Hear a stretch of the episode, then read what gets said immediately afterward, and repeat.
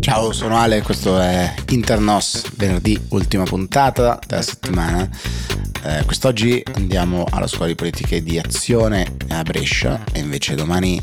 a Bergamo al Festival delle Buone Notizie. Se siete a Brescia o a Bergamo, ovviamente fatevi sentire, felicissimi di eh, incontrarci, conoscerci, salutarci come sempre.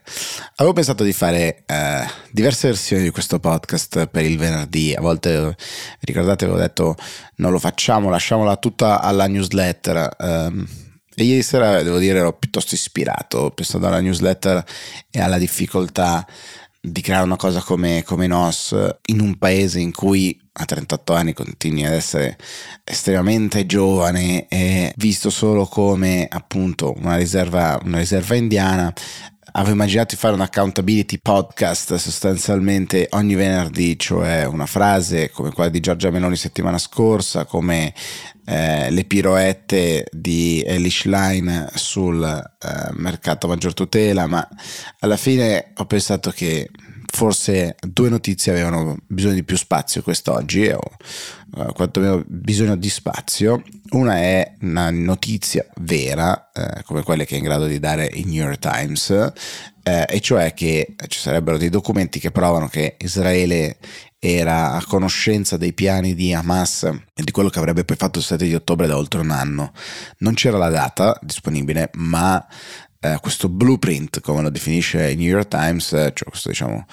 questo piano, questo vademecum sul come fare, alla fine è stato seguito in maniera abbastanza eh, incredibile in termini appunto del match che c'è fra il piano e la, l'esecuzione. Eh, ci sono tantissime comunicazioni interne eh, anche nei mesi successivi in cui le informazioni di intelligence che arrivavano da Gaza era che Hamas avesse fatto eh, alcune giornate di addestramento molto simili proprio eh, nell'esecuzione a quello che era scritto nel, in questo blueprint. E tutta la scommessa di Israele persa è stata sulla uh, idea che uh, Hamas non fosse in grado di eseguire quel piano la scommessa di Israele era Hamas non sa come farlo, è, è più un, come dicono gli americani, wishful thinking, cioè eh, vorrebbero ma non possono, non sono in grado, eppure invece Hamas ha dimostrato di riuscire a portare a compimento quel, quel piano con eh, grande efferatezza ma anche precisione rispetto a quanto avevano programmato. Eh, è considerato il più grande fallimento dell'intelligence eh, israeliano senza ombra di dubbio e questo nuovo blueprint, queste nuove eh, scoperte da parte di, eh, del New York Times mettono in luce ancora di più questo fallimento e questa incredibile eh, scommessa così piena diciamo e così, e così tanto persa. L'altra notizia è che da COP28 a Dubai arriva una notizia importante, cioè che viene reso operativo con i primi impegni il fondo loss and damage eh, per i paesi più colpiti dagli effetti del cambiamento climatico. Ci sono 100 milioni di impegno da parte degli Emirati, 100 milioni da parte della Germania, pochi 17 rotti dagli Stati Uniti, poi gli altri paesi, bisogna vedere cosa eh, saranno gli impegni anche eh, di Cina nei prossimi giorni, eventualmente, ma è una notizia importante perché quello che era un accordo di principio dello scorso anno ora diventa operativo, senza soldi non si fa molto e quindi che esista questo impegno è eh, sicuramente una buona notizia, che se eh, Dubai ospiti COP, che il chairman di COP sia un oil executive, come è stato definito, eh, ovviamente essendo un, un, petroliere, chissà che non sia, come dire, invece l'occasione per gli Emirati di,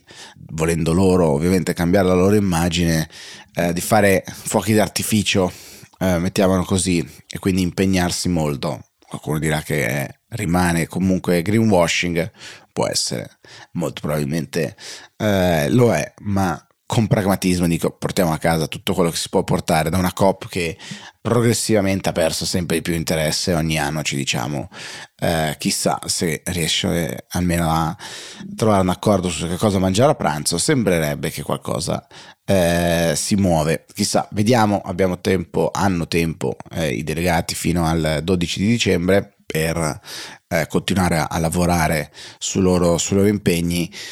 che le agenzie come l'Agenzia Meteorologica delle Nazioni Unite continuano a dire che è l'anno più caldo eh, di sempre 2023 il rischio, secondo me, in termini comunicativi è che ormai ci vengano a noia queste parole, che ci abituiamo e diventino un disco rotto. Non può diventare un disco rotto, altrimenti ci si abitua solo e soltanto a questo genere di parole, ma non possono diventare così un refrain. Un refrain che, saltando da un argomento all'altro, ma... Uh, è lo stesso principio, è quello che dice Bonomi, presidente di Confindustria, eh, su Sole 24 Ore. Ormai Sole 24 Ore ha sempre una colonna dedicata a Bonomi e questo nuovo mantra dell'industria della quinta rivoluzione industriale di, 5, di Industria 5.0, Bonomi fa una serie di, eh, diciamo un elenco di, di, tutti i problemi che vede eh, nell'Italia e nella sua eh, forza economica in questo momento è una lista che avremmo potuto scrivere vent'anni fa, trent'anni fa.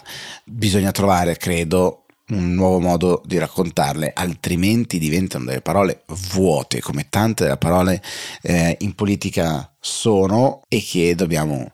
evitare di svuotarle perché hanno anche delle belle espressioni. Credo che uno dei problemi nostri nella comunicazione e nella comunicazione politica siano che l'italiano ha grande capacità di copywriting, eh, in un certo senso, anche se eh, a volte l'inglese sembra più facile, ma l'italiano trova sempre delle ottime espressioni